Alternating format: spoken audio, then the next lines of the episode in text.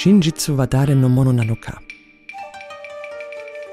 My humble attempt to reproduce this year's Ars Electronica motto, Who Owns the Truth in Japanese? As a special unit of Ars Electronica Japan puts educational and cultural programs, consulting and advanced research-related media art into practice for Japan, and will of course be represented at the festival in Linz. But what really caught my attention is an aspect regarding the motto itself, which has consumed me right from the beginning of my research. The cultural differences and the individual understanding of truth. In Western philosophy, the correspondence theory, which views truth as a correspondence with reality, dominates.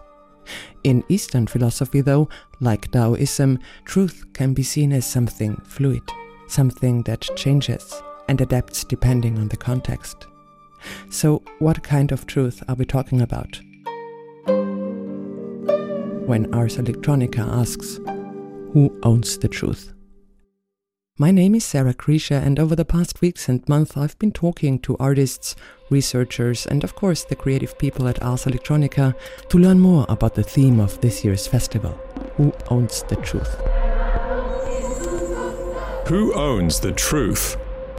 The Ur1 Festival podcast for Ars Electronica.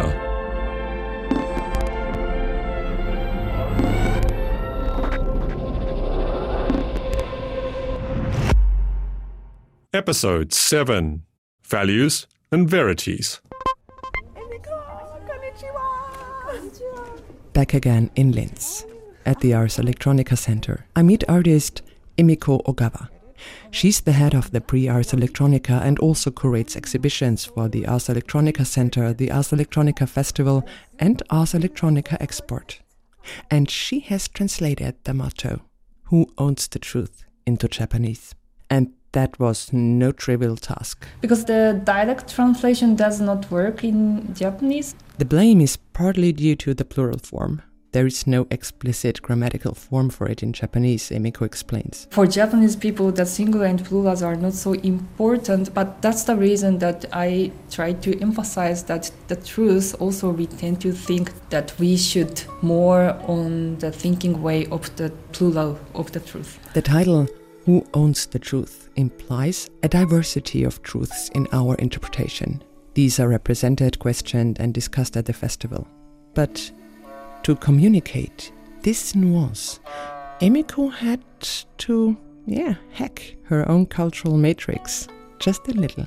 Because at the heart of Japanese culture and mindset is the pursuit of harmony as a central value that determines thinking and action. The Japanese people tend to be educated to the important thing is harmonization. That we should harmonize together, which sounds nice, but sometimes it means that even I have different opinion, I should not say something different because it may disturb this harmony.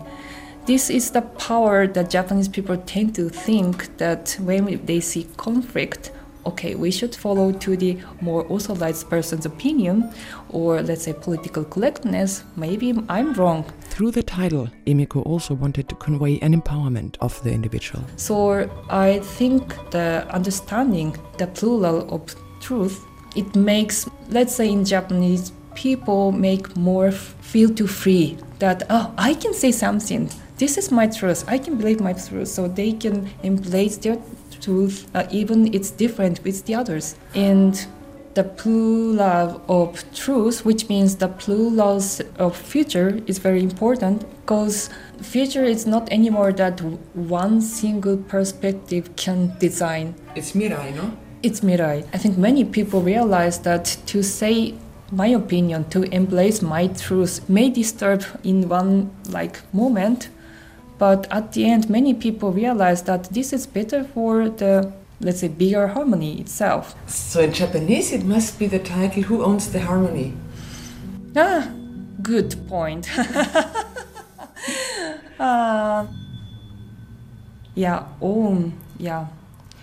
Actually, own is very, how can I say? And I'm learning yet again. The concept of owning something, from a Japanese perspective, is a very American thing. This understanding of property and possession, that something belongs to one and one has a certain control or exclusivity, is contrary to the Japanese mindset, which emphasizes possession as a feeling of responsibility and care for what one owns. So it was a truly difficult process that led, roughly translated, to these four words. Whose truth is this? The sentence, "Whose truth is it?" is the result of an intense reflection in which Emiko has not only grappled with linguistic aspects, but also with cultural and philosophical ones. In a time when words are often carelessly tossed into the endless stream of social media, Emiko has reminded me of the significance and power that can lie within words. For they are not just means of communication, they also shape our perception of the world and influence the way we understand and accept the truths of others. This topic about the truth is, of course, not reflecting our own perspective only, but really giving space and time to all the partners and artists that we invite purposefully from as many countries as possible, from as diverse backgrounds as possible, asking them exactly this question: what is the truth for you? Who owns the truth in your perspective, based on your cultural expertise, your cultural background, and bring those diverse truths, those diverse questions that you are asking towards the festival, to our audiences, to open up a wide kaleidoscope of what different topics, perspectives and truths are currently here on our planet. For Ars Electronica as a cultural institution, understanding and presenting these truths entails more than just passive reception of artworks, as Christel Bauer, the festival director, explains. For art often serves as the tool to subtly or explicitly share perspectives and address issues that are suppressed or punishable in their home country. We are in contact with human beings being especially those artists that we invite in various programs. And one of those programs is the State of the Artist in collaboration with the Foreign Ministry of Austria. This program was founded last year and is dedicated to artists that live in places and situations where either they face the threat of war, of physical prosecution, but also of psychological and social oppression. This year there were 564 entries from 58 countries. At the festival in September, 10 projects, including works from Ukraine, Iran, Nigeria and Turkey, will be presented.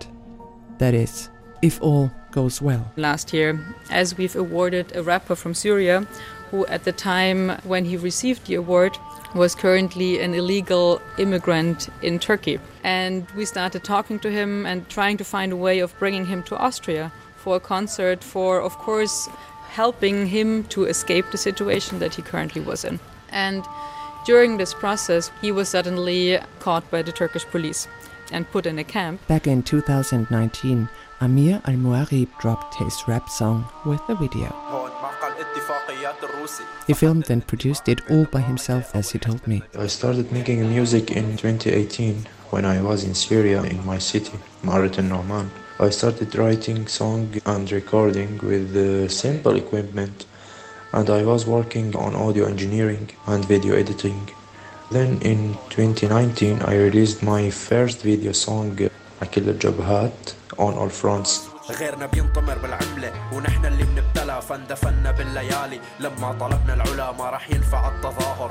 That was amazing. The video was taken in the city of Idlib, in the province of the same name in northwestern Syria, while the Syrian regime and its Russian allies were bombing the province.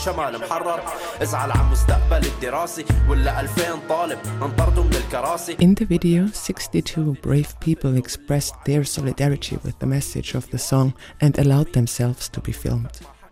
And through the images in his music video and his song, Amir conveys his truth. The truth is that people in Syria need safety and justice.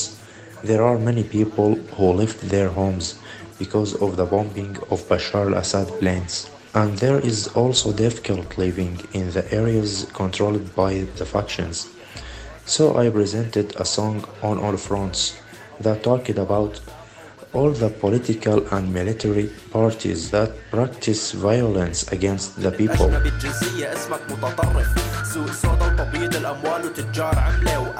And he ain't holding back, not one bit.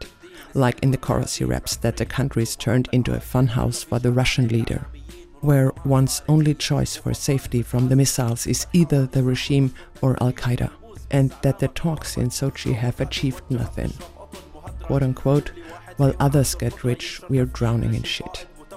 We asked for dignity, but we are buried without it. With the release of this song, Amir's fate was more or less sealed, and his only option was to flee to Turkey. And just when it seemed like he had found a way to get back on his feet through his submission to Ars Electronica, he was arrested on his way to the embassy where he was supposed to pick up his visa. As a cultural institution, being suddenly in this situation, we really tried everything that we could, calling the Austrian embassy in Turkey, calling partners such as Artists at Risk, whose profession it is to help artists in difficult situations, with a wide network also in Turkey. And that's then how, piece by piece, we were able to put together the situation that he suddenly was in. So they put him in a camp, told him he's an illegal immigrant, they will bring him back to Syria, which of course, that would probably mean death for him, especially looking at the work that he does. So we've tried to get him lawyers, to get him support on site, and luckily we've managed. So now he's, fine, as much as we can say about the situation. And that brings us to somewhat of a happy ending for today's episode, because Amir is now in Iraq, where he works for a small advertising company. I work editor in video. And he has again applied for a visa, and if all goes well, he will come to Linz this year and of course perform in Post City. Yes, because they stood with me and never forgot me, and for sending me an invitation to attend the Ars Electronica Festival. Really, thank you everyone. It's high time for me to visit Post City, the main venue of this year's festival, once again. Surely the halls are already filling up. And I'm really hoping that amidst the hectic hustle, I'll get a first glimpse of the festival. That's for the next episode.